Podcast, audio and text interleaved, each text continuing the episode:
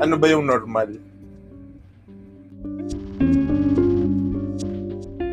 Kumuha tayo ng guest minsan. Oo nga eh. Na- naisip ko rin. Sino ba yung mahilig sa mga ganito? Gas Abel Gas. Ganun level agad eh. No? Oo nga. Yung mga nagkukwento ng murder sa TikTok habang nagme-makeup, mga ganun. So, sino nakikita? Uy, pero may hilig ako dun sa mga ganun. Yung mga butterfly, yung mukha, pero walang connect.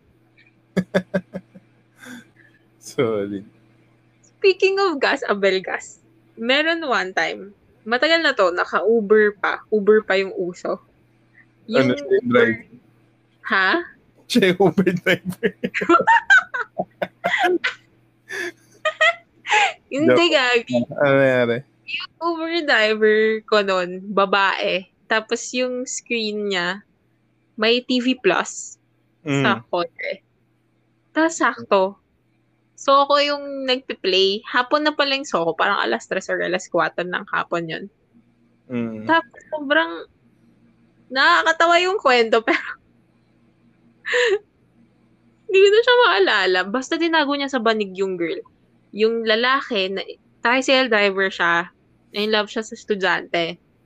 Yung estudyante na in love dun sa tricycle driver. Parang nag-groom siya nung tricycle driver. As in student, tas lahat against sa kanila hanggang sa nag-live-in sila.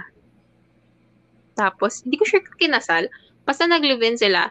Tapos, bigla na lang wala nang nakakarinig doon sa student. Tapos, nahanap nila yung student naka-roll sa banig.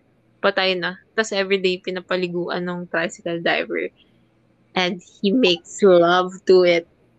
Kudiri. corpse. Yeah. Tapos ako, alas 4 ng hapon talaga nila piniplay ito sa, sa TV. Di ba dati gabi yung soko? Oo nga eh. Yung, ano, yung tipo ang sarap ng merienda mo sa bahay, yung makain ka ng ano, suman sa kape. Tapos biglang in-unwrap sa panig yung babae.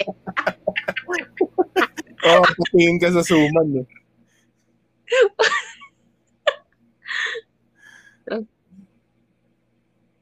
Gusto mo tuloy na suman. Gusto mo yung nawala yung flow na. Napunta sa suman. Pero mukhang suman yung banig. Turon. Ha? Su- mukhang suman yung banig, di ba? Parang maliit na banig yung nalagyan ng suman. Oo. Kaya nga na in yung naisip ko eh. Paano kaya niya na-groom yung estudyante? Paano niya napamahal yung estudyante? Di ko na matandaan. Parang kunento yun sa Soko. student, ano siya, minor. Oo, minor. As in, high school student ata. Yung hatid sundo pa ng tricycle. Mm, Yung may service na trike. Tapos parang love niya na yung by service. I mean, yung service niya. Grabe naman. Siyempre pag medyo ano pa, medyo bata pa, medyo mabilis pang ano eh, ma-manipulate. Pa. Well, yeah, true. So, ayun. Most likely, ganun yung nangyari. Oo, nag-groom niya yung bata. Exactly. Grabe naman, sobrang sobrang ano talaga no, ang hindi ko magets yung mga tao na ano pedophile. Mm, same. Parang bakit, no? Hmm. Pero, illness din yon. Paano kaya ano, yung stand mo sa isang pedophile?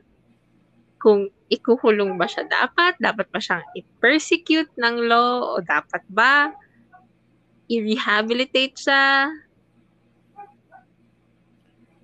Siguro, tinuro to sa Ano? klase namin kasi di ako nakikinig. ano na, Siguro tinuro to sa klase namin kasi di ako nakikinig.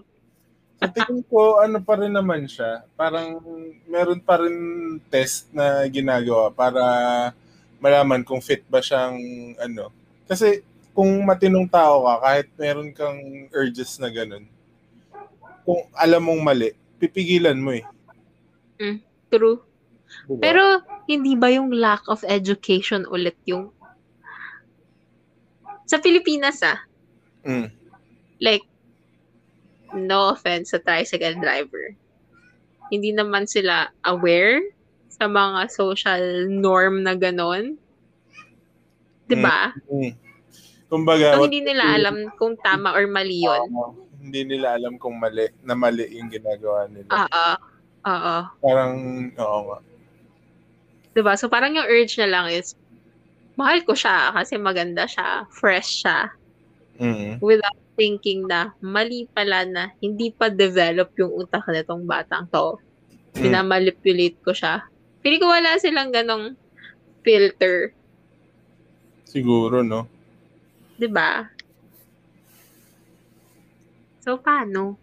Pag sa Pilipinas, masyadong westernized yung ano eh, yung pagiging black and white ng pedophile na kung may urge siya, kasi hindi siya nag-act upon, hindi siya pedophile. Pero kung nag-act upon siya sa urges niya, pedophile siya. Parang Mm. hindi siya ka black and white. Sa bagay, oo. Tama naman. Palagi nagbo-boil down sa edukasyon eh. Sa kaalaman. Wow.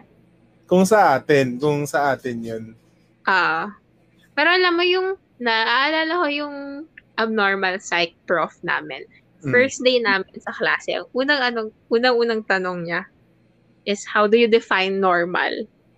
Parang ang dali ng tanong, parang ang hirap niya sagutin, 'di ba? Oo nga. Anong ikaw? Anong sagot mo? Hindi ako sumagot. First day Parang class. Sobrang ano nung tanong, no? Parang lalim. philosophical. Oo, ang lalim. Ang lalim nung tanong.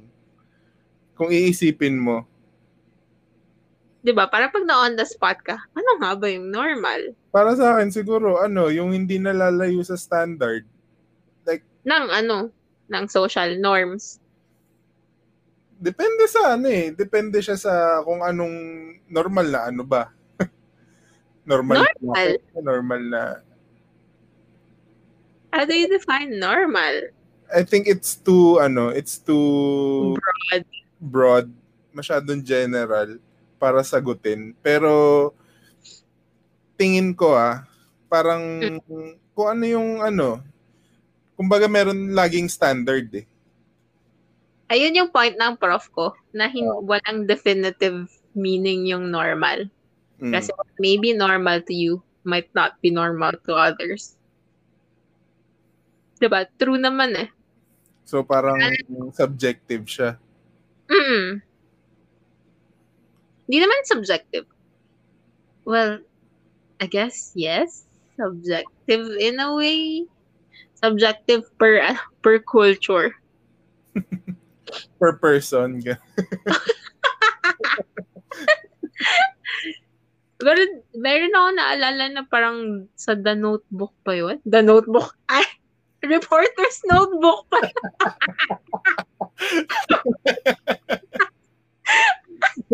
Mali. Ko na si ano eh, Ryan Gosling. Si Ryan Gosling pumunta sa isla na ano, normal yung child marriage. Hayop. Anyway, uh, Reporter's Notebook ata yun. Or eyewitness. ah, Basta yung nag-i-immerse sila sa mga iba-ibang lugar. May pinuntahan yung, ano, yung investigative journalist doon na isla na for them, normal yung bata ka pa lang, kinakasal ka na, nag-aanak ka na. As in, as young as 13. Tapos hindi nila alam na mali yun. Mm, Para sa kanila yun yung normal. Sa Pilipinas to ah.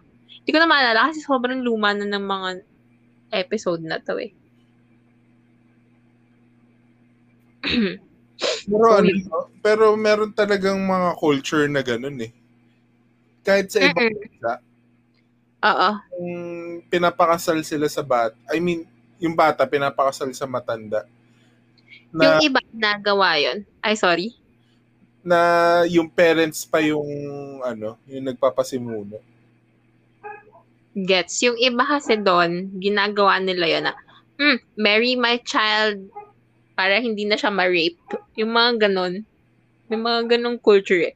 Yung instead na hayaan nilang ma-rape yung anak nila, papapakasal na lang nila. Bakit ganun? I mean, kasal o hindi, pwede siyang ma-rape eh. Parang ano, no more touching this child. Ako na lang mangra-rape dito. Ako na yung kasal eh. Oo nga, di ba? Rape pa rin siya, pero ginawa lang nilang legal. Ako parang, at least isa lang yung nangre-rape.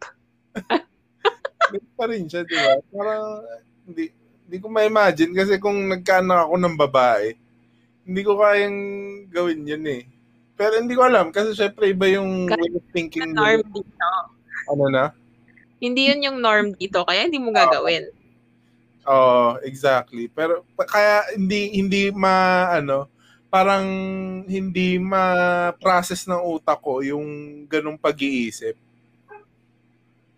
Gets. Parang pag kasi nga parang tini- tinitignan ko siya sa ano eh, sa point of view ng pagiging tatay. Ah, kung nagkaanak ako ng babae, hindi ko kayang ipakasal siya ng ganun kabata na ang reason is para hindi siya ma-rape. Eh, rape na. kung let's say, kunwari, sabihin ng lalaki na, ano, na, hindi, walang mangyayari, hindi ko siya rape, walang mangyayari sa amin. Hindi mo siya mapipigilan kung if ever mangyari man yun. Kasi ano pa rin eh, kasal pa rin sila eh. Oo, at saka feeling ko yung men na nagpapakasal sa kids, sa mga batang babae, yun yung main goal nila eh. Parang gusto ko silang ilagay sa section ng pedophiles. Tapos na-normalize lang ng culture na yun. Oo, no? 'Di ba? Sobrang fucked up. Mm, yung iba naman binibenta yata nila yung children nila for cows. Ha? For gold. Gold. Wow, sobrang luma. Mga old. Sabi mo ba, cow? Baka? Exaggeration lang yon pero parang gets. Para may makain sila in exchange for money. Grabe, no? Parang... For dowry. I don't wanna use pala yung word na yun. I'm sorry. Baka sabihin. I think it's specific to one religion. Ah, or, So, nga.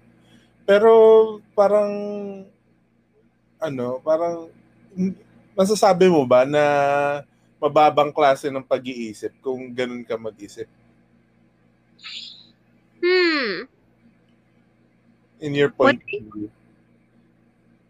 Ah, hirap. Parang ang hirap sagutin. Minsan kasi, Yun, doon pumapasok yung ano eh. Doon pumapasok yung tanong ng professor mo na ano ba yung normal? di ko alam. Di ko nga sinagot yun eh. Kasi 'di ba parang pwedeng normal sa kanila pero hindi normal sa atin. Kaya hindi hindi mapra hindi natin ma-imagine kung paano Mhm. sila mag-isip. So, ang point mo ba ay dahil hindi natin ma-process is because mas mababang way of processing yung ginagawa nila? That's what I'm asking. Hindi siya hindi yun yung point ko. Parang sa tingin mo ba ganun? Parang hindi. Hindi naman. I don't think so. Ah, Mm. Parang contradicting yung sinasabi ko dun sa idea ko nang dun sa tricycle driver. ako kasi, ako kasi parang ano siya eh. Oo nga, yun nga, yun, yun din yung naisip ko eh. Parang na-mention mo kanina, it all boils down to education. So kung hindi sila informed or hindi nila alam na hindi nila naiintindihan na mali yung ganong setup, ipapakasal yung isang underage or bata sa isang adult, kung hindi nila naiintindihan na mali yun, ibig sabihin, hindi ganun kataas yung ano nila, yung pag ah, pag-iisip nila. No offense sa ano ah. Generally lang naman. Parang, yun nga, yun nga, parang yung sabi mo kanina na ah, ano, na kung edukado ka, maintindihan mo na hindi siya tama. Mm, but there people na hindi pa din nila napipigilan yung urges nila. Mhm. So, in a way, dinedebunk ko yung sarili ko ah. Kasi being, like, dahil psych major, psych grad ako, hindi lang naman education yung reason kung bakit siguro ginawa ng tricycle driver yun. Mm-hmm. Hirap mag-isip ah, pag stressed. 'Di ba? Madami din naman na going back sa mga ibang ma- mga ibang rapists, serial killers, sila Ted Bundy, going back sa kanila. Lawyer pa nga si Ted Bundy ata, or he studied law para lang to represent himself. So, hindi siya bobo. Si Jack the Ripper, allegedly, doktor. So, parang, there really is something sa brain that inhibits them from fighting those urges. Mm. Go, pero going back dun sa ano, sa tricycle driver, parang tama yung sinabi mo, yung parang paano kung ano nga siya, in love nga siya dun sa ano, 'di ba? Mm. Sa bata. Like it doesn't matter to him kung kung bata yan o ano, basta ang alam niya lang gusto niya yung bata. Iba yung iba yung ganong ano eh, ibang iba yung feeling na ganun kaysa dun sa mga taong nang rape ng let's say uh, baby ganun. Mm. Ginagawa nila yun hindi dahil attracted sila sa baby pero dahil uh, meron silang urge na gustong i-fulfill. Parang ganun. Gets mo ba? Oh, may gets, gets. May sexual itch sila. Oo, oh, yun. Yun. Thank you for that. Parang, ayun nga, magkaibang case eh kung iisipin mo, di ba? Mm, true. May mga ano ba? Well, madaming rapists sa Pilipinas. Pero walang nababalita masyado, no? Ano ba balita ba? Actually, hindi ako nakikinig ng balita. Siguro kasi ano, medyo, meron naman, meron pa rin naman. Pero, uh, tingin ko hindi siya, ano, hindi ganun kalakas yung loob ng mga uh, taong nahaharas. Kaya hindi siya masyadong uh, naharas or nare-rape. Mm. hindi siya masyadong uh, hindi sila masyadong ano na-report ganun. Gets, gets. So, Oo. Takot sila. Common, no? Common nga yan sa victim na yun nila mag-speak up.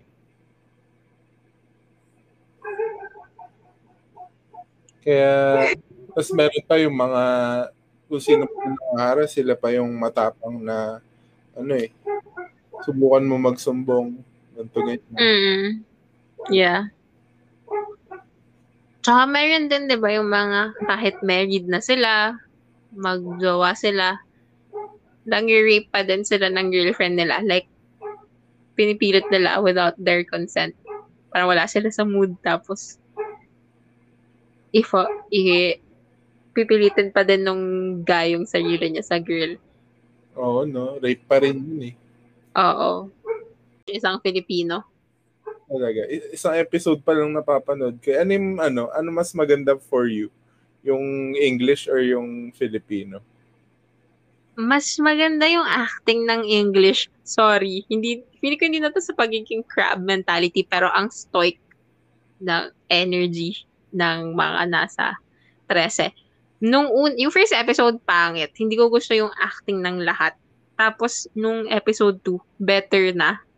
Hanggang sa nag-progress na siya, na maayos na siya nung hanggang dulo. Yung first episode lang talaga. Mm.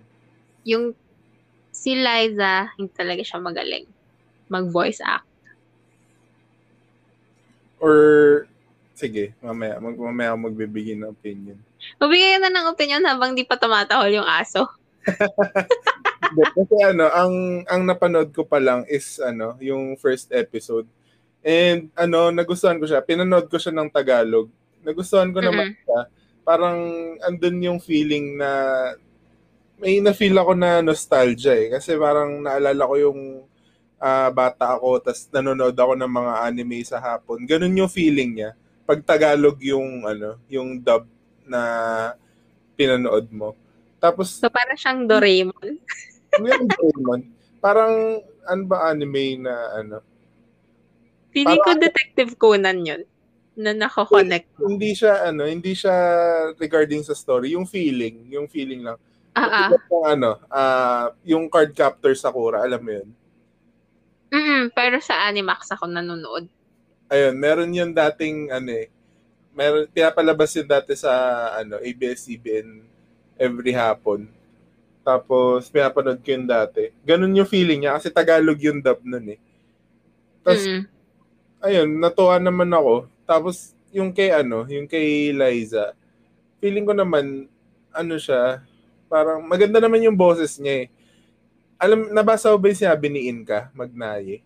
Oh, yun, yun yung agree ako. I mean, bagay siya sa age ni, Al- ni Alexandra Trece. No Oo. doubt about it. Pero yung arte talaga eh. Yung arte yung wala. Tapos- kay Liza. Sinabi niya pa na ano, sinabi niya rin na may siguro sa directing, sa pag-direct din yung ano, yung fault. Kasi Mm, syempre si Liza, ano rin naman siya eh. ah, actress siya eh. So meron Ah. siya nag-act. So kung tuturuan siya Ah. or isasabihin nung director kung paano yung gusto niyang output, paano yung gusto niyang delivery, feeling ko magagawa naman ni Liza. feeling ko yung director na pagod. Tapos parang sabi niya, okay na yan. Uwi na tayo! Sige na. Okay na yan. pack up, pack up. Ano magagawa? Ganyan na eh. Oh, may curfew pa. Umuwi na tayo. Joke lang. No hit on Siya yung, Liza. ano, siya yung, siya pala yung, ano, yung, ina, tinatry niya ayusin yung, ano, boses. Tapos paulit-ulit lang yung ginagawa ni Liza. Oh, so parang siya, eh. Ah, Tama. Maganda ka. Alam mo si Liza, nakakatao yung hindi siya magaling mag-voice act eh. Parang, ah, hindi ka perfecto.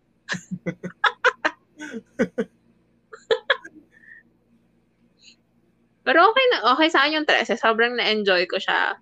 Tinapos ko yung six episodes ng Filipino dub. Yun yung una kong pinanood eh. Tapos parang as an excuse lang to watch it again. Pinanood siya ng English. Parang, Sabi nga nila, maganda rin daw yung, ano, eh, yung Japanese. Oo nga daw eh. Alam mo, nakakairita lang yung English na dub. Kasi yung mga lalaki na actors, may Filipino accent sila. Oh. Is that And a yung- thing? Sabi ni Ali, he feels daw that pinipatronize yung Filipino. Sarang ako, bakit it feels like mocking me? O dahil hindi ako sanay dahil nasa Pilipinas ako. I don't know. Yung artista doon na isa, si John John Briones. Siya si Hank sa English. Sobrang galing niyang artista. As in, sobrang love ko yung lahat ng mga napanood ko na under Ryan Murphy shows ni John John Briones. Tapos sobrang linaw niya mag-English.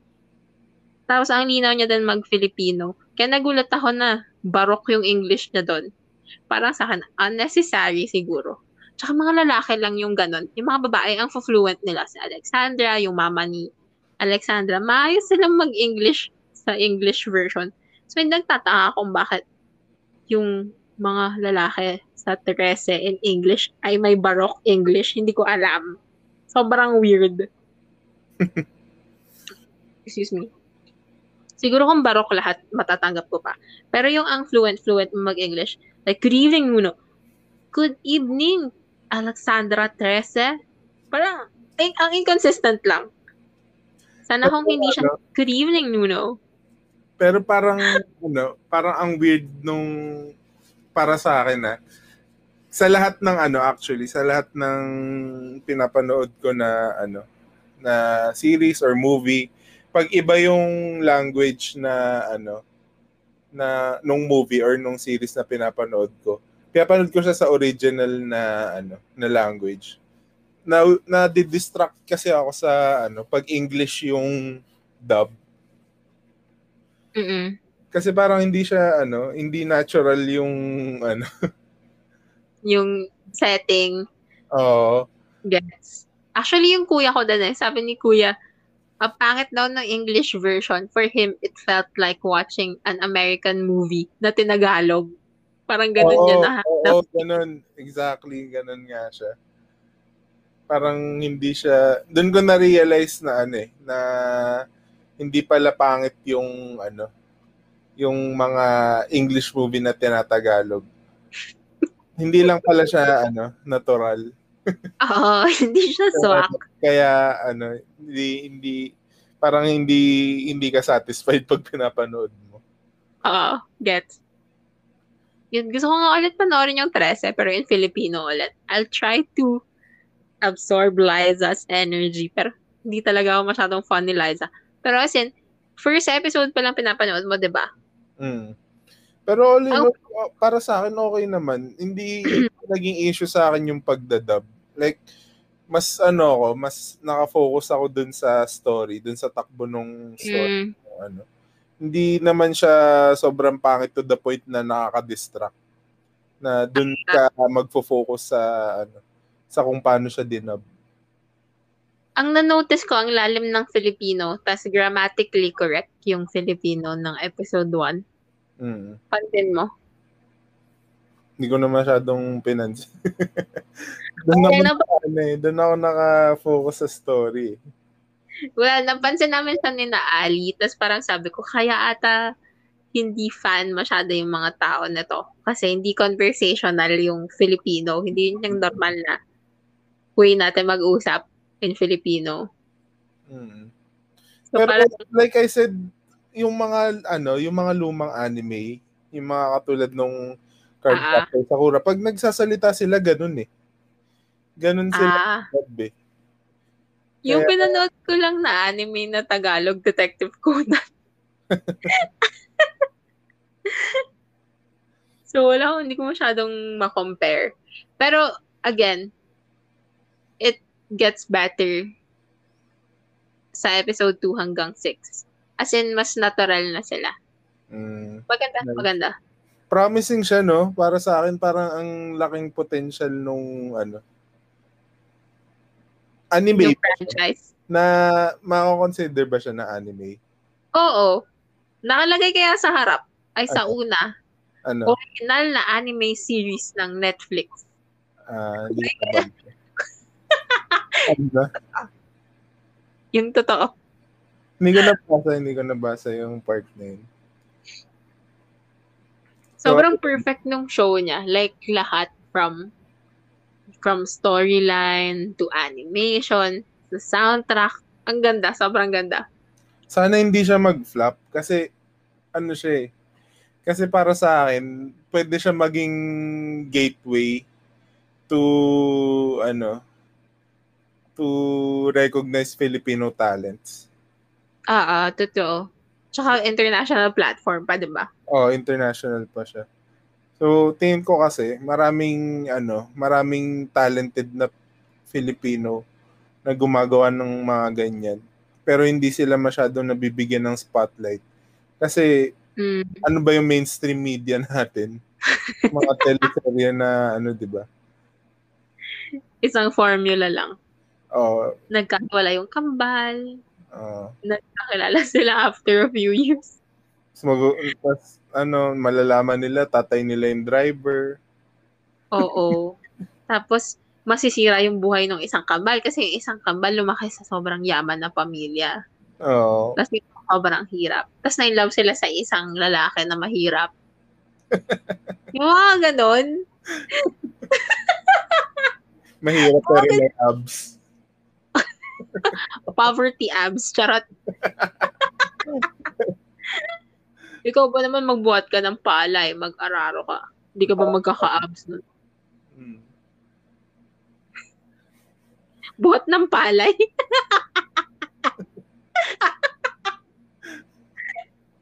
Na-realize ko lang kung gano'ng agaan yung isang butel ng palay. Merap siya eh, no? Nalagay sa balikat niya.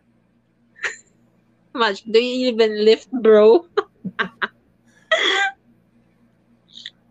Pero ayun, di ba, parang maganda siyang, ano, sana maging gateway siya para, sana dumami pa yung katulad ng, ano, ng 13. Hindi lang anime, ah. Mm. Sana magkaroon din ng mga movie, ng uh, mga series. Totoo. OA naman kasi ng series dito sa Pilipinas. Hindi diba? siya, Parang, hindi siya naka, ano eh, base sa, ewan ko, sa kwento. Nakabase basta kung ano ano yung patok, na ano yung pinapanood. Nakakatawa yung ano, yung palabas ni Coco Martin. Matanda pa yun sa anak mo. Oo nga, di ba? Ang tagal na. Grabe. Di ba? Parang mamuha na. Ang dami ng artistang dumaan dun. Hindi ko alam yung tawag dun sa palabas na. Probinsyano. Ayun. Probinsya. Iniisip ko Cardo.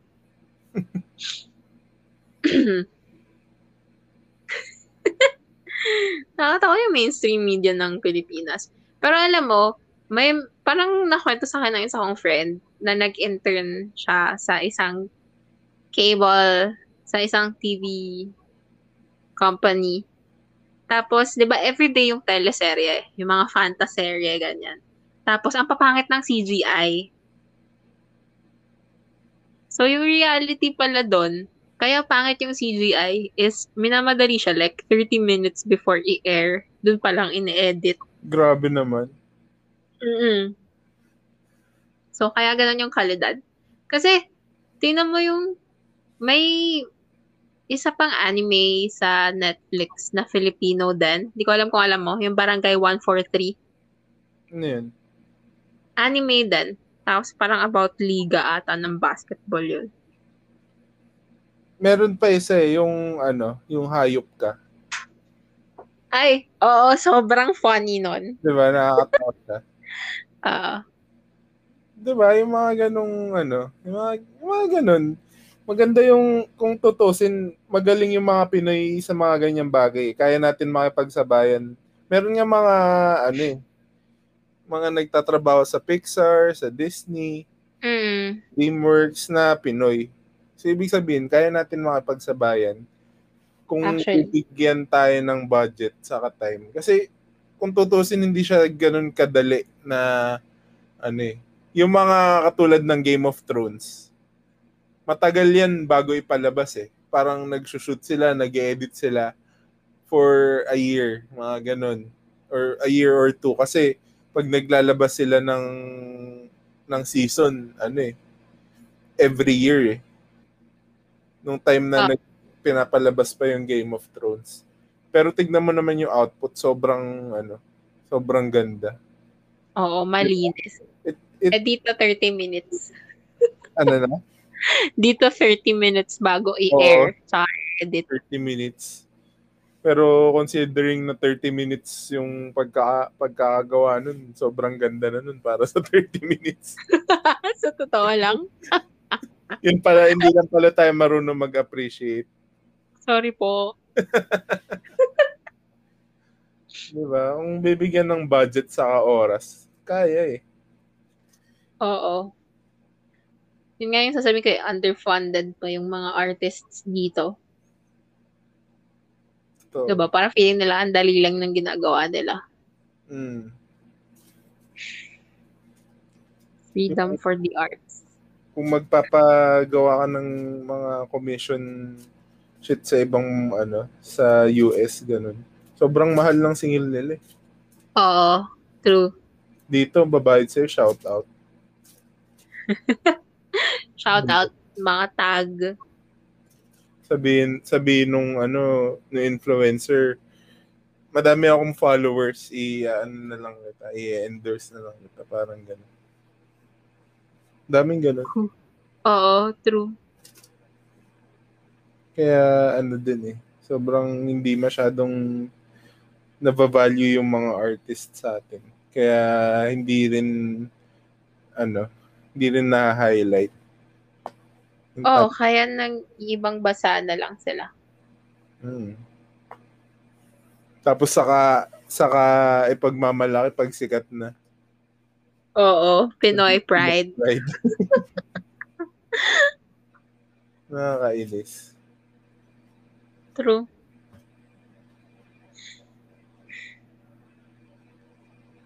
Kung may energy lang ako, kung may talent lang ako ng arts eh. Ako na. ABS-CBN, itabi mo. Ako na. Char!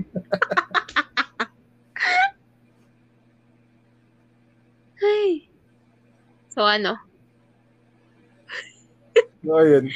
Parang ano, parang yung ano din, parang yung maledicto din. Napanood mo na yun, mm. di ba? Oo. Maganda sana siya eh. Maganda yung story niya. Kaso, ang pangit nung pagkagawa ng movie. Sorry for the term. Na, nakakaano, nakaka-distract yung mga shots na blurred yung background. Alam mo yun, parang halatang inedit lang sa ano. Hindi ko alam, hindi ko kaya, hindi ko masyado ma-explain. Basta parang blurred yung buong ano, buong frame. Ang hindi lang blurred yung mukha. Kasi naubusan ng budget pamasahe papunta sa location. Nag-green screen na lang. Pati pa masahe, no? Naubos. Maganda sana siya, kaya lang pangit yung pagkakagawa. Alam mo, yung maledicto naman yung sobrang na-enjoy ko yung kwento. Di ko na napansin yon Yung Sobrang mga, di ko napansin yung cinematography. distract talaga ako eh. Yun yung nakikita ko eh. Kaya siguro nahirap ako manood. Parang, alam mo yung naka-glasses ako, tapos uupo ako kasi mamaya yan, wala na sa focus kasi inaantok na ako. Pero hindi pala. Hindi pala mata mo yun, no? Yung Oo. pala. Yung TV na pala yun. Mm. Pero maganda siya. Yung tinatakil dun sa movie yung ano, kung, di ba parang ano, yung napaltan na yung, ah an anong tawag dun? Yung pinakamataas sa mga pare. Head Bishop. priest. Charot. Ah, cardinal? Bishop. Bishop ata. Hindi ko alam basta Obispo. Bishop yun, di ba? parang ayaw na Archbishop. ano, ayaw na lang nilang pansinin yung mga sinasaniban. Which is meron silang department para ano, para i-handle yung mga ganong cases, Mm-mm. 'di ba? Oo, di ba parang sinabi niya na minomodernize niya na yung church? Oo. Pinipilit nilang makapagsabayan. Oo. Ikaw, ano tingin mo dun sa stand nung ano, nung bishop?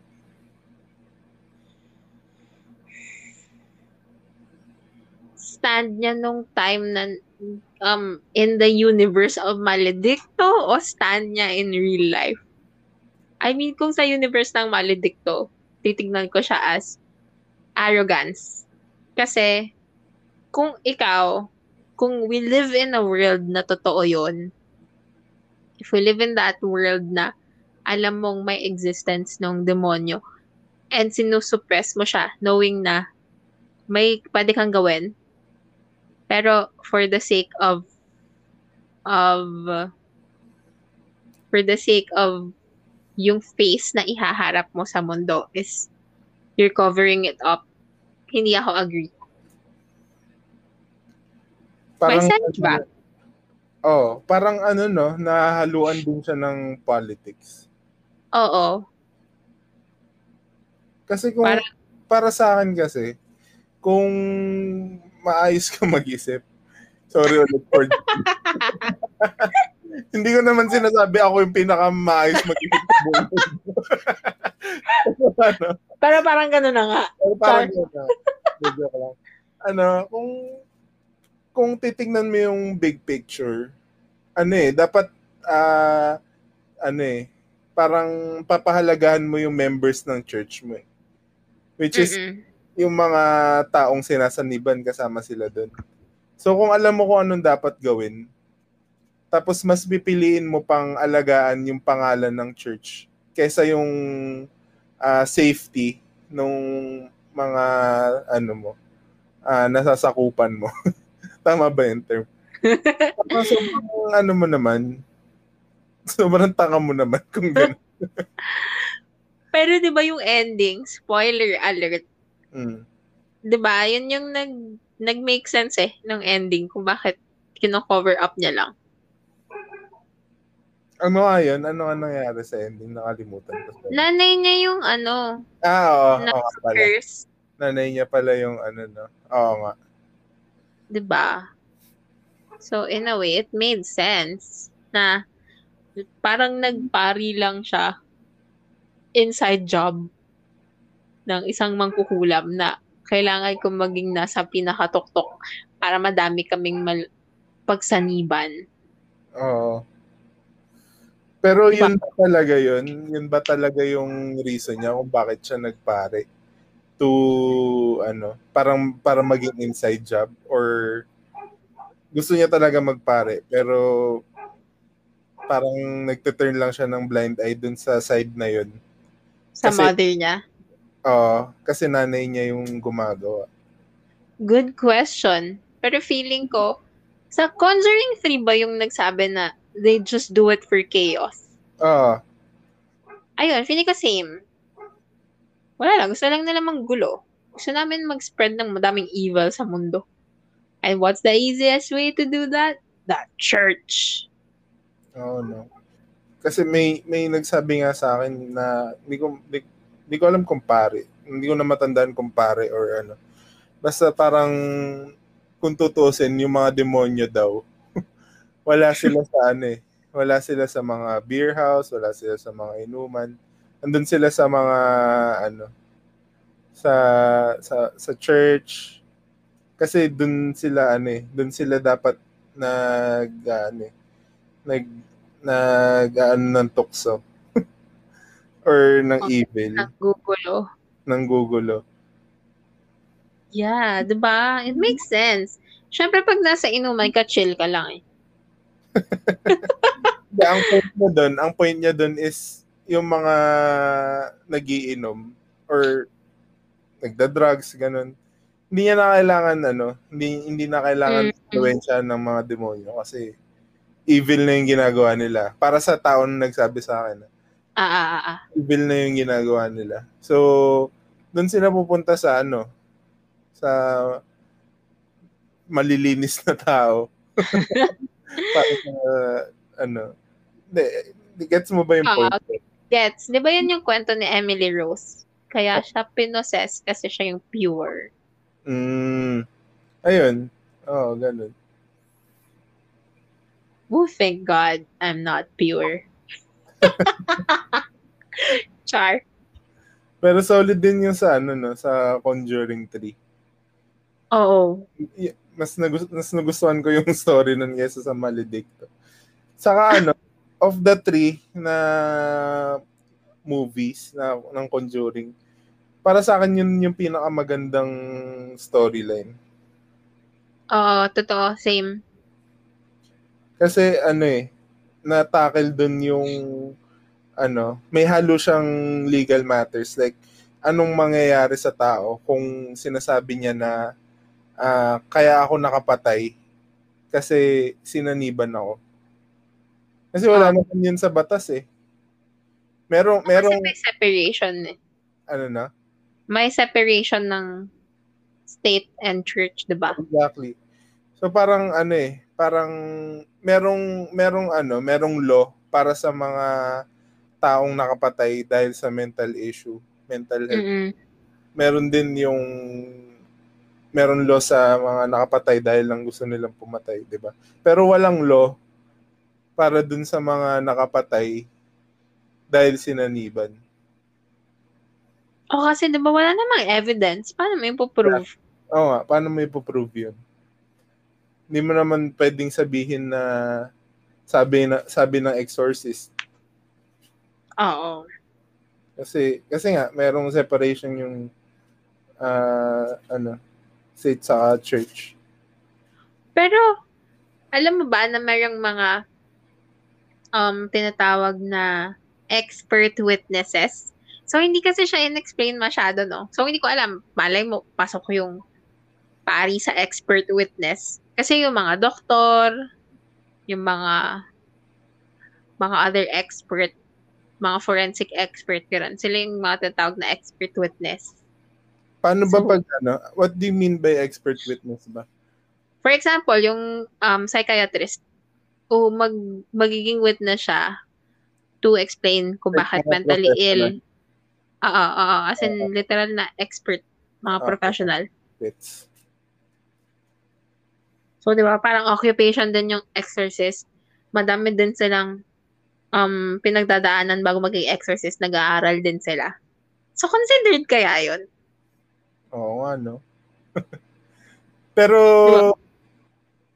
di ba pag, ano, pag professional ka, kailangan licensed ka.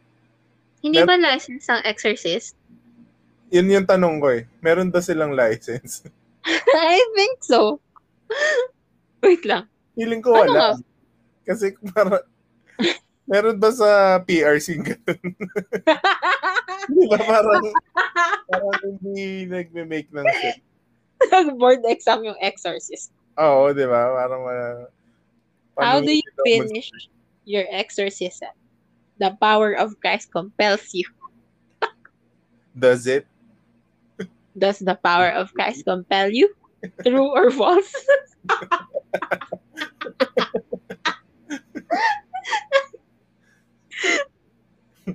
Oo nga no, fair point.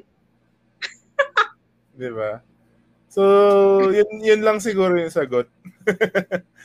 Wala sila research. Oo, pero kung oo, kung qualified sila para maging expert witness, how does it work, di ba? I'm an exorcist. Check my ID.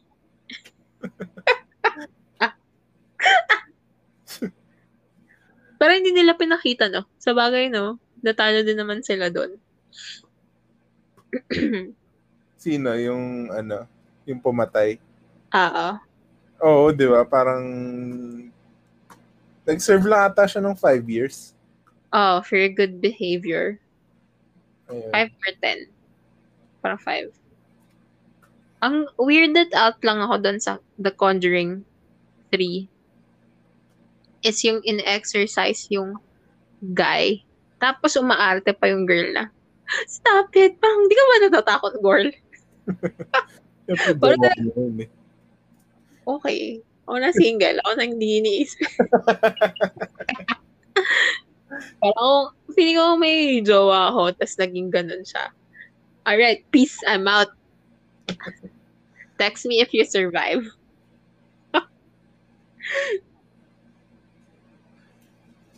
But love conquers all. It's their strength. Ano pa ba yung mga stories na ang mga nakikita kong exorcist dito, yung mga albularyo eh. Uy, meron. May pinapanood na ako last time eh, sa YouTube. Pare? Kikwento pa si Cardinal or Bishop Tagle. Bishop na ata si Tagle ngayon. Hmm. Hindi ko sure. Siya yung nagkikwento na parang ni-request ba ni Saint, ay ni Pope John Paul nung time na yon. Hindi pa card, hindi pa bishop si Tagle. Batang pari pa siya. Okay. Well, hindi bata. Younger than he is now. Mm. So parang inutusan, inutusan na nga ng ni, Saint, ni Pope John Paul na kailangan magpadami ng exorcist kasi it's every day that um kumakalat yung mga demonyo sa mundo.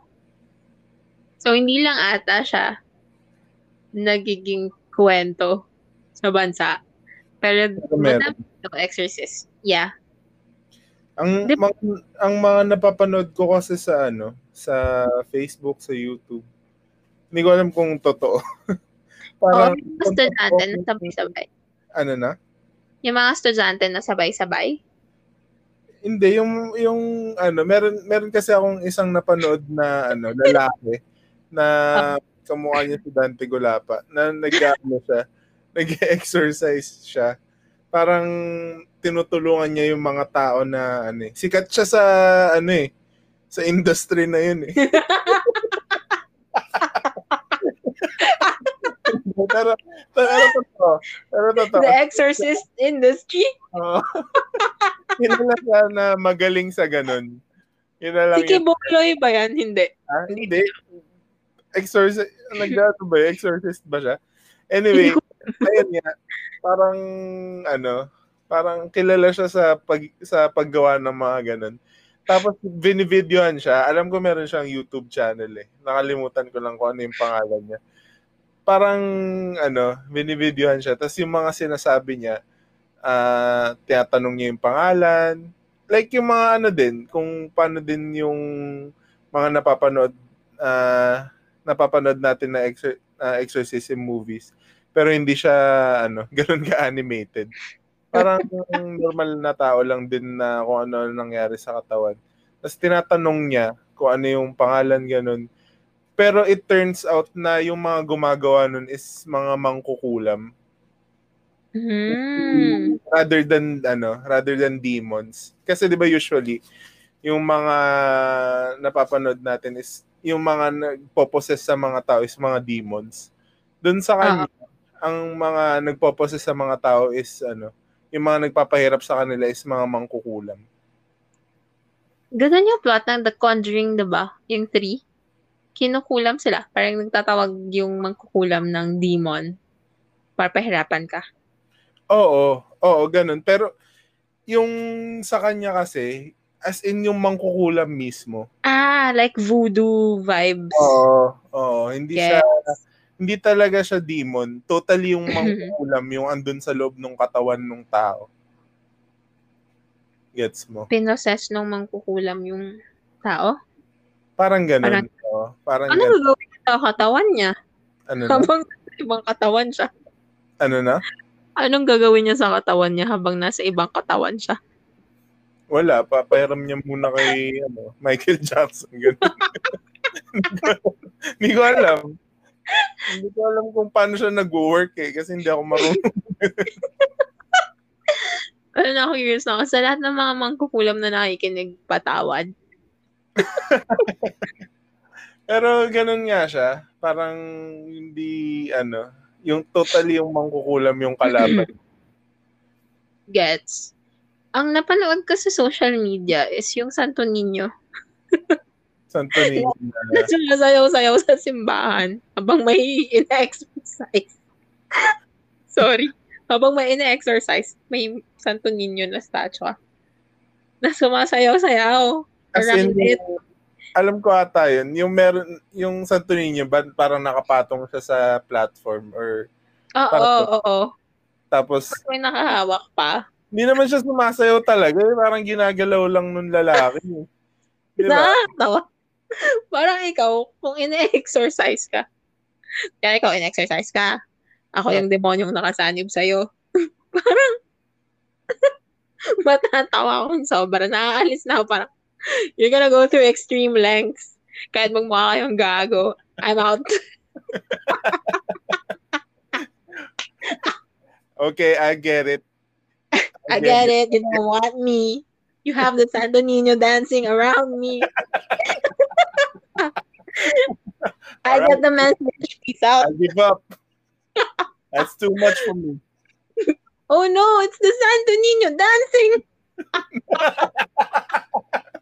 oh shit, not the Santo Nino dancing. I'm out. I'm out of here.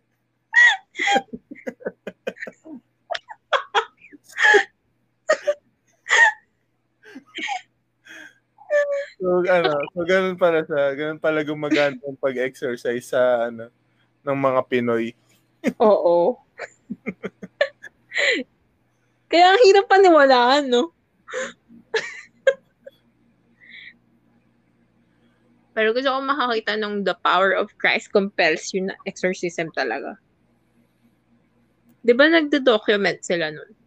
So, pati hindi nila ilaga, ipakita out there. Feeling ko nga meron eh. Meron yan. Me- siguro meron talaga, pero hindi lang, ano, hindi lang siya pinapublish or ina-upload. Or baka pag pinublish, no, biglang mag-spread ng worldwide demonic disease. Yun yung apocalypse.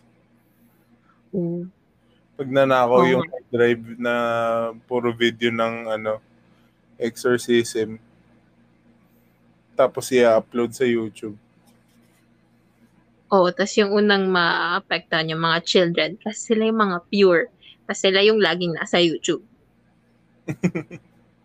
'Di ba? Interesting. Digital na nga daw talaga yung demonyo ngayon. Sobrang lala. Totoo. Ikaw ba naniniwala ka doon? Like, sa? sa exorcism? sa sali. Oo, Catholic ako eh. Kailangan pag Catholic, Catholic ka, lahat? Well, Hindi. Medyo ano siya, oversimplification. Pero, uh, knowing what the Catholics believe, hindi siya malayong mangyari. mm, Like, kung Ah. Merong, It's one hour. there's someone out, uh, out no, gulat yun. It's one hour. Parang niwala na din ako. Uy, wag niyo akong saniban.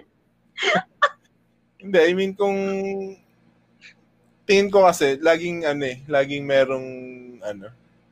Hindi ko alam kung meron Mm. nasa taas, meron ding nasa baba. So hindi siya masyadong malayong ano, mangyari na totoong may ano, may sumasanib. Ay, sumasanib kaya na good, na good angels. Or rather ano, tingin ko hindi siya literally sumasanib na ano, na andun siya sa nasa loob ng katawan mo. Parang tingin ko sumasama lang siya to influence what's happening around you. Mm, kaya pala sakit ng likod ko. Hindi naman ko. Hindi naman ganun. Parang ano, parang pag may mga mang, nangyayaring masama, Mm, that's what I that's what I think. okay, gets. Ikaw ba? Ano sa tingin mo yung ano nangyayari sa taong sinasaniban? Depende kung ano yung ginagawa ng nasa saniban. It could be a seizure, it could be schizophrenia, meron siyang naririnig na hindi natin naririnig. It could be any mental illness, I guess. Mm. So sa tingin mo ano siya? Di- Literal. more on sa utak siya. Oo, feel ko. Hindi siya spiritual. Oo. Mm. Sana hindi nakikinig yung pamilya ko dito. Bakit naman? hindi nila alam na hindi ako spiritual. Hirap ba? Oo, kasi ano sila eh. Sarado katoliko in a way. So, Pati yung kuya mo. mm, minsan, magtatag siya sa akin ng Wednesday. Ash Wednesday. Um, it's Ash Wednesday today. If you're still a little bit Catholic, yung mga ganon. Alam naman yun? If you're feeling Catholic today, you can join me. Di kanya-kanyang spirituality lang. Pwede namang ina-acknowledge mo yung presence ng Diyos. Pero hanggang doon na lang yun. I guess. Pwedeng, Pero ano, yung para sa akin kasi, pwedeng meron talagang ano eh, meron talagang creator. Pero hindi yung mga religion kasi masasabi mong ano siya eh, man-made siya eh. mm So, merong something na hindi pa natin naiintindihan. Na madami pa. madami, oh, madami. Na hindi masyadong na-explain mabuti ng religion. Mhm.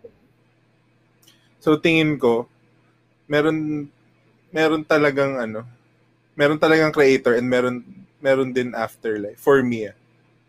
Yeah, gets. Ako wala pa lang ako siguro sa point na yun. Pero ina-acknowledge ko yung um, existence ng higher being.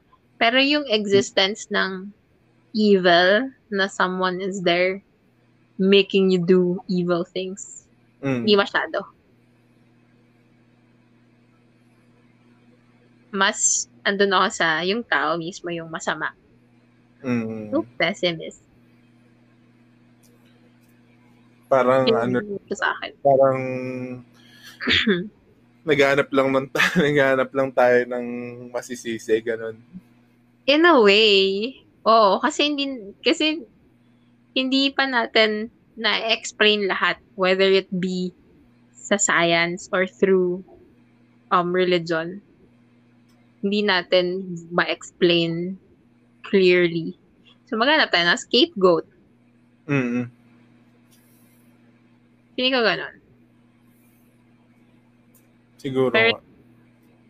Pero di ba yung exorcism, part yun nung, di ba team sila lagi? Tapos, Yeah. kailangan may psychiatrist yung team nila. To make sure na hindi lang siya disease of the mind. 'Di ba si ano, ano pangalan nung ano sa nung pari sa Maledicto? Father Javi. Ayan si Xavi. Parang lahat ng ano niya nung una hindi siya naniniwala, 'di ba? Mm. Parang puro mental health yung kasi ano siya eh, kasi doctor siya, 'di ba? Tama ba? Ah, psychiatrist data siya dun sa mental hospital nung sister niya. Oo. tapos ano lahat ng diagnosis niya puro mental health. Wala siyang ano meron pa yung isang bata na sabi nila sinapian daw. Pero ang issue talaga is drugs. Ah, yung pamangkin nung original bishop. Ah, yun. Hindi, meron pa isa yung ano, yung pumunta Ah, sila yung sa aso, aso ba? sa squatters area. Ah, sa Yung spot. kinakausap niya yung aso. Tapos ano, tapos pinuntahan niya yung kaibigan ng bata. Namatay, ah, napatay siya ng pulis kasi may link sa drugs. So sabi niya, hindi nasasaniban yung anak niya. Ano siya, parang may something siya sa drugs. May drug problem. Oo. So, parang ganun yung ano niya. Hindi siya naniniwala nung una. Mm-mm. Pero in a way, no, yung maledicto, parang serial killer din yung demonyo. Hindi niya nang pag-connect na lahat pare-pareho. I mean, it starts off as a religious girl or child na biglang nawalang any record, any kasamaang ginawa. Tapos biglang nag mental breakdown one time. Tapos nagrebelde. Di ba? Tapos parang nagpakamatay ata. So parang hindi ka ba nawiwirdoan na halos parehos la, pareho lahat? I mean, I'm a skeptic, pero feeling ko kung i-lay down mo yun sa akin lahat, figure out ko. Hindi ko sinasabing better o kay Father Javi. pero, hello, gising. Tama naman. Yung pinaka hindi ko lang gets, bakit kailangan magpatato ni Miles? Parang, arm niya. parang naging symbol din siya na ano eh. Rebellion. Oo, parang ganun. Di ba parang yun sa nanay niya, pinagalitan siya nung nagpatato siya. Mm, okay, wala lang. Parang sobrang random nung tato. Na-offend. Na-offend din. So, addict kami. Yun talaga yung una pumasok sa akin. So, pag nag-addict ka, ang una mong thought ay, magpapatato ako. Hindi food trip. Tato. Grabe. Grabe yung gumawa ng maledikto. Dapat dyan kinakancel. Uy. sa tala ng buhay ko, hindi ko pa yung nagagamit na word. I mean, like, to cancel someone talaga. Never ko pa na-experience. Maka-cancel nga. It's sa mga lin- listeners namin, wow, Oo. cancel maledicto. Char, Hashtag cancel maledicto. maledicto is no more. Kasi blurred. Nakaka-bad trip kasi ang mahal nung TV namin. Tapos, blurred. Matapos magbayad ng pang 4K, bigyan kami ng blurred. ang mahal-mahal mag, ano, ng subscription fee ng Netflix. Tapos, ang mahal din ng internet. Ang mahal ng TV. Tapos, papanorin mo blurred. Ano to, Japanese porn?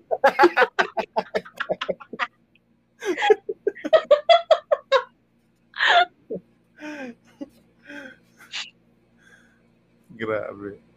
Grabe, no? Yung ibang Japanese porn, uncensored eh.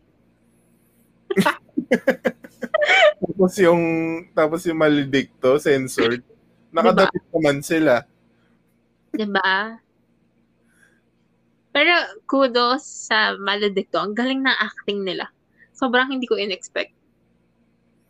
Oh, not bad yung acting. Lalo na si Jasmine Curtis. Ang galing niya. Sobrang nagalingan ako. Hindi ko in-expect. Isa pa pala sa hindi ko nagustuhan. Sobrang cheesy nung mga monster na pinapakita nila. Sa Maledicto? Oo, yung... Ah, oo, yung may Mataba.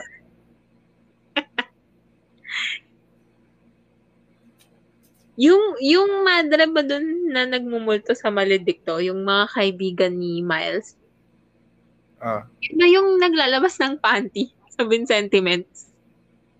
Yun ba Sila- yung artista na yun? Ha? Hindi, ko hindi ko hindi ko kilala eh. Bakit? Wala pa. Parang siya. Hindi ko sure. Hindi ko napansin. Anyway, yun lang. Napaisip lang ako. Yung isa may emo na vampira na hindi mo maintindihan. By the way pala, yung ano, yung kapatid ni Father Shavi, ano pala siya? Schoolmate ko pala siya dati sa OB. Mm, Parang, kilala ka niya? ah, hindi ko alam. Anak siya ni ano eh. Anak siya ni, ni Janice de Belen. Ah. Lahat mm. magkakapatid. Yung tatlong babaeng magkakapatid. Sa OB sila nag-aral. Pero ano kasi, ah feeling ko hindi niya ako kilala kasi fourth year siya. First year ako nung time na yun. Mas bata ka sa kanya? Ah, mas bata ako sa kanya. Ano ibig mo sabihin doon? So, talk na lang tayo. Wala lang. Na- Na-curious lang ako. Mas bata ka pala. Halatang halata. Lugi ako doon, may dugong artista yun eh. Vicente Beno. Anak Sa bagay. ano, ni Janice de Belen sa ni Jan Estrada. Hmm, share ko lang. Hindi na ma-process ng utak ko nung itsura ni John Estrada. Alam kong kilala ko yung pangalan pero walang mukhang lumalabas. Basta hindi siya, ano, artista din siya na matangkad. Kasama nila Willie Revillame sa Randy Santiago dati sa sa MTV. Dahil ng mga mini-mention kong pote. Sobrang luma. Buhay na ba ako niya? Malamang, ilang taon lang naman yung tanda ko sa'yo eh. Ano ba yung mga pinagpapanood mo nung bata ka? Hmm. Well, Yun yung ano dati, yun yung showtime dati. MTV? MTV, magandang tanghali bayan. Ah, ah, hindi ako pwedeng manood ng mga ganyan nung bata ako eh. Bakit? Hindi nila ako pinapanood ng mga ano, ah, Filipino shows. Legit? Oo. Anong feel, ano na feel mo nun nung nung medyo nakakapag-isip ka na? Wala, normal siya sa akin na hindi ako nanonood ng Filipino shows. Hindi ako nakaka-relate dun sa mga Pero bakit? Atom Araulio. Char! Yung Atom, sineskwela. Hindi ko yun pinanood. Hindi ko kilala si Hindi ko sila kilala. Hindi ko, hindi ko kilala si Pong Pagong. Ano pinapanood mo dati? Ano nga ba? Mga Cartoon Network, Disney, Animax.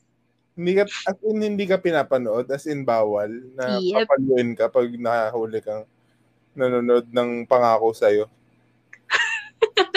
Hindi naman nila ako pinapalo, pero nagagalit sila dun sa, da- sa yaya ko dati. Kasi yung yaya ko mahilig siya kala, ano, kila Judy Ann. Juday. Oo. Tsaka yung si Rico yan. Tama ba? Sila ba yung love team? Yun, Si- pag nakikita nilang, Siklo din. Siklo din sa ko yan. ayun, yan yung fan yung yaya ko. Tapos pag nakikita ko ng lola ko na nakikinood, nagagalit siya sa yaya ko. so, ganun. Tapos, naiinis sila pag binibilan ako ng yaya ko ng notebook sa palengke na puro artista yun. Alam mo, yun naman yung mga bagay na wala akong pake ng bata ako. Parang, okay. Tapos papalitan nila ng mga Wings Club. Hindi ko din pinapanood yung Wings Club. Pero hindi ko magets kung bakit. Bakit ka bawal manood ng... Ako, ako pinapabawalan ako dati manood ng wrestling. Yung maintindihan mo eh.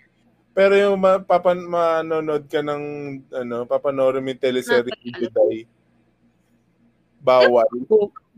Hindi talaga ako pwede. As in, may memory pa ako umuwi ako, ang excited ako panoorin ay Baby Looney Tunes.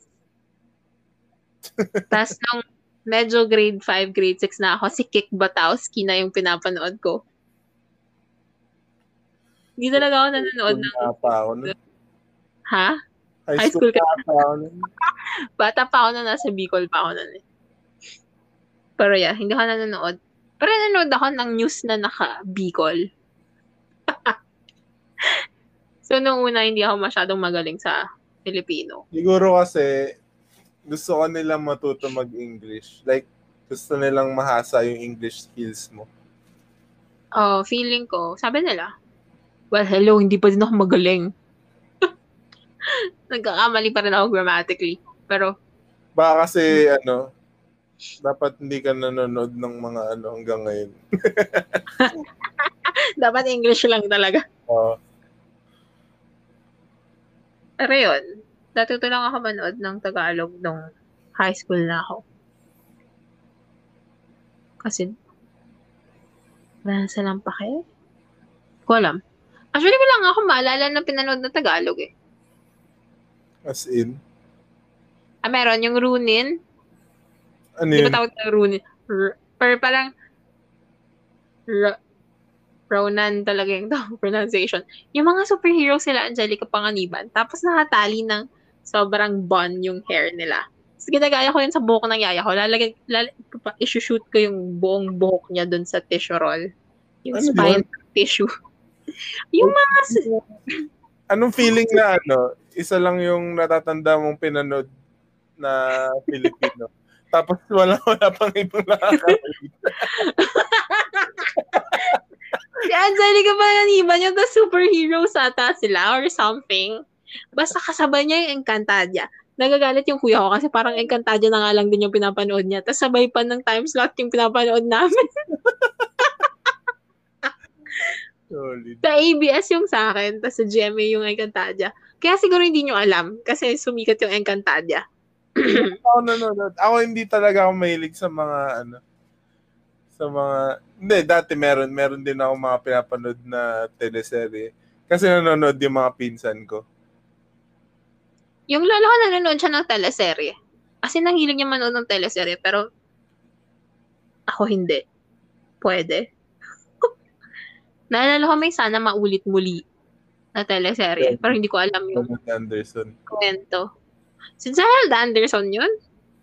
Sana maulit muli Hindi ba si ano? si Si Rico yan? Lagi patay na siya nun. hindi ko alam. Sino yung kamukha ni Rico yan?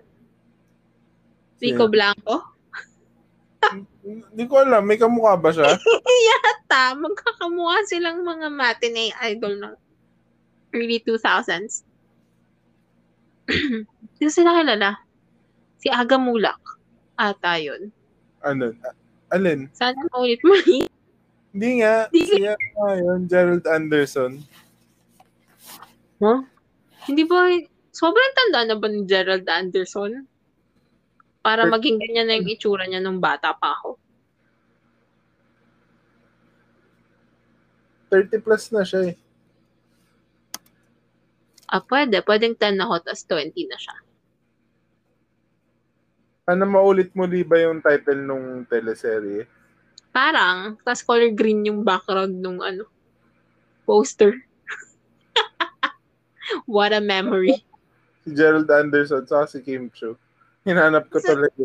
Hindi, parang dalawa yan. Tapos sequel yan na sana maulit muli ni Kim Chu. Ha? Parang si, hindi ko alam, hindi talaga ako nanonood.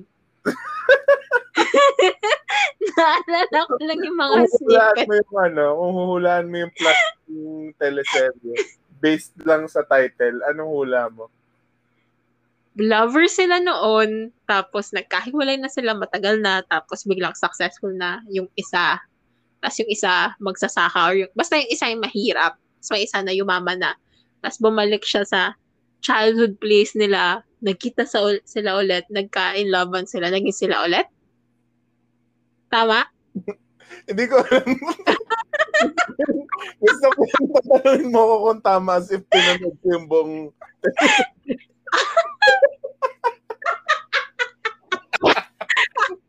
tama ba?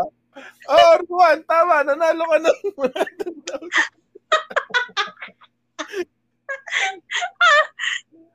Malay ko, tinanong mo ko, sobrang invested ko pa mag-isip ng plot.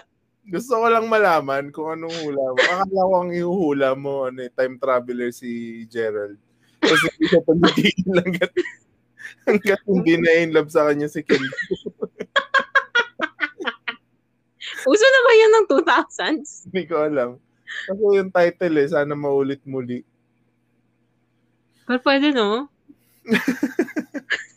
Hindi ko alam. Hindi ako director. Nagulat ako, tinanong mo ako kung tama. Kasi akala ko ginugal mo. Tapos nabasa mo yung plot.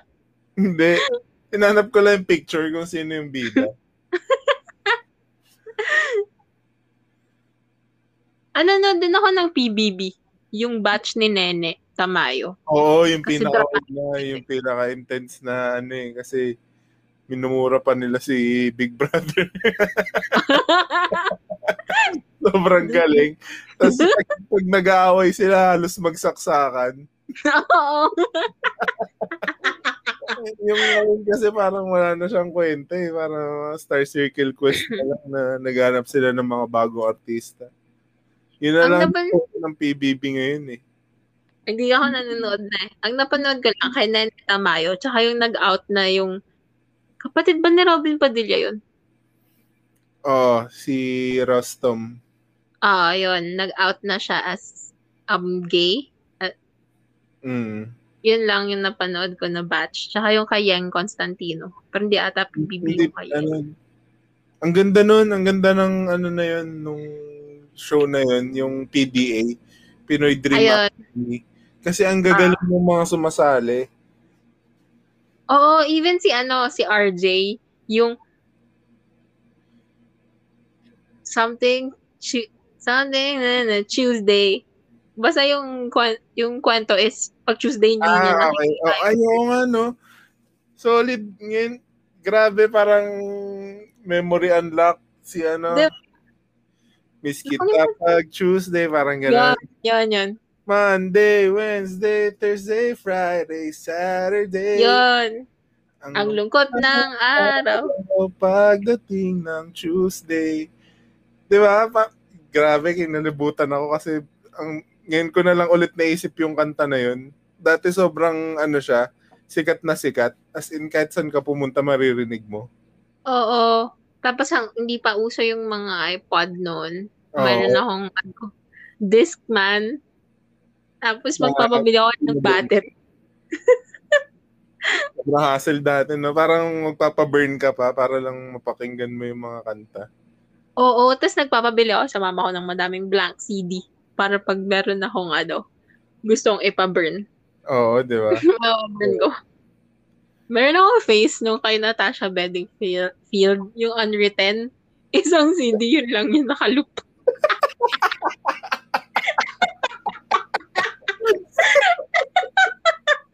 Paboritong paborito. ano yung kantang yun? Ah, The rest is still unwritten. Feel the rain on your skin. Tapos nauso pa yung Pantene na commercial. Sino? Oo. pag, pag naisip ko yung kantang yun, ang naiisip ko is Pantene commercial. Kasi yun lagi yung nag, ano eh, yun, doon ko siya nakilala. Doon ko nakilala yung song na yun. 'Di ba? Kaya ano eh. Si, parang ang minimum pa nun sa paburnan na lugar is 10 songs. Oo, Kung unwritten yun 10, 10 to 13 songs depende sa, ano, sa haba sa size. kanta. oo, sa size. Ano kayang nafe-feel nung nagbaburn ng CD ko ng mga panahon na? Tapos yung sunod na bumalik ako, mga Green Day, Paano mo siya pinaburn? Linkin Park. Paano mo siya pinaburn? Like, ano, ah, nakalista yung kanta mo puro unwritten or isang, paano mo sinabi? Feeling ko yun yung time na natuto ako gumamit ng bracket. 1 to 10 sa bracket.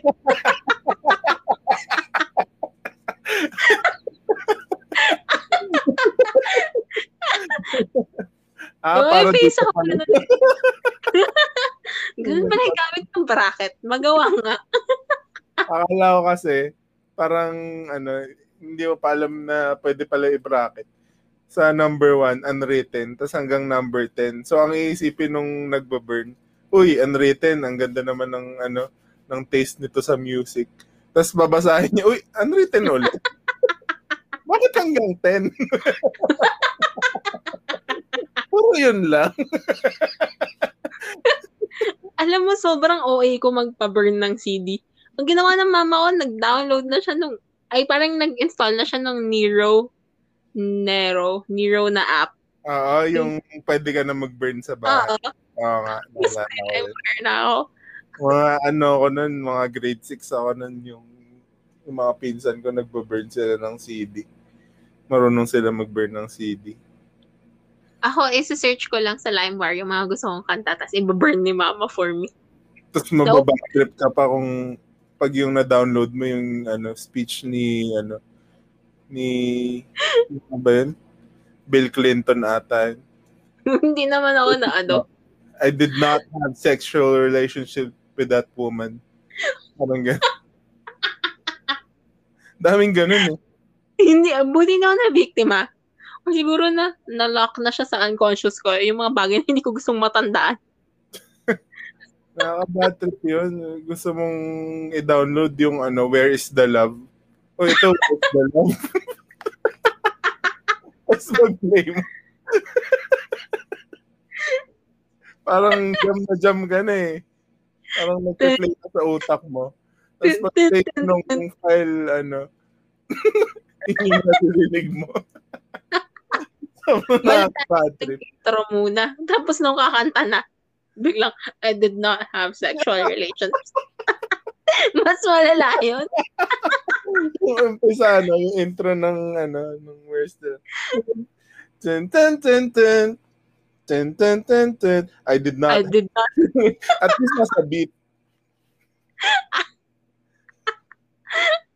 Ano pala, spoken word. Sobrang lala. Never ka na biktima ng ganun. Ganun yung mga Never. dati. As in, wala akong memory na narinig ko yung speech na yun. Talaga ba?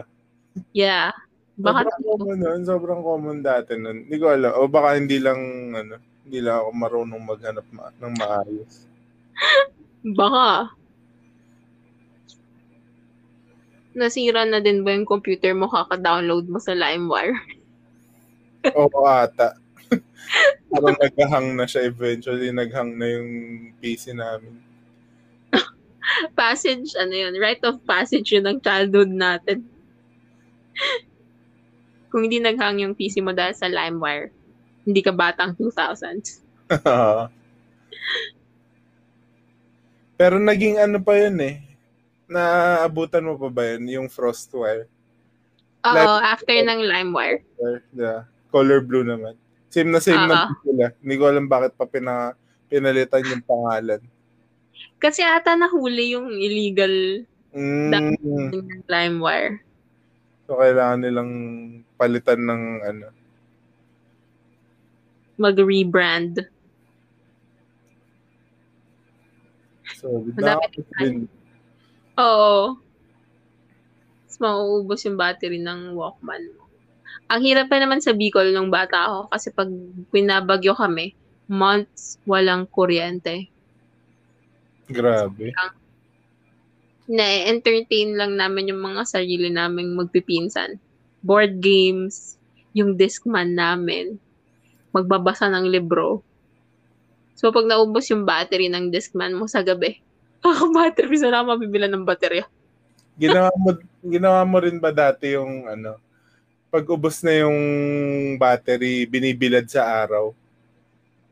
Hindi, bakit Di ba yan sasabog? Hindi ko alam. Yun yung ano eh. Yun yung sinasabi sa akin eh. O ano, bilad mo sa araw para ano. Pag ano, hindi ko alam kung sinasabi lang nila yun para hindi ako bilhan ng bagong battery. Oo, naniniwala din sila. Yun lang naman yun. Parang, ano, sabi sa akin, ibilad ko daw sa araw para magkaroon ng battery. So, binibilad ko naman kasi bata ako eh. Pag ganun, kung ano sabihin na matanda, maniniwala ka talaga. Eh. Tapos pag well, mainit, pag mainit na yung battery, tonto ako nun. Sabi, sabi parang naisip ko, eh, full charge na. Tapos gagamitin ko na ulit. Tapos yun, okay naman siya. After ilang minuto, ano, patay na ulit. Patay na ulit. Tapos parang eventually nag-give up na lang ako. Sabi ko, hindi naman ata to totoo eh. Solar powered pala yung baterya mo ng bata. Mm. Doon ko na-realize na, doon ako napaisip kung ano, sinasabi lang ba nila yun para hindi na ako bilan ng battery. Anong na-feel mo nun? O, wala, okay naman. Hindi naman ako masyado, hindi ko naman siya dinala hanggang sa pagtanda. Yun yung naging dahilan kung ba't ka naging serial killer, no? Yung mga papatay mo, papakainin mo ng battery. That's the battery serial killer. That's the double A murderer. Double A murderer ang pote. Nag, nagsisubo ka ng double A. Tapos kailangan nakabilad sila sa araw. Poetic. Okay lang sana kung ano eh, kung isusubo. Eh kung isusuksok sa puwet. Parang kung ako yung ano forensic psychologist na nagdidig doon sa case mo, oh no, ano kaya ginawa sa kanya ng bata siya? Ba't niya sinisiksik yung battery sa butt? Tapos yung magiging reaction ko, I don't condone it, but I understand.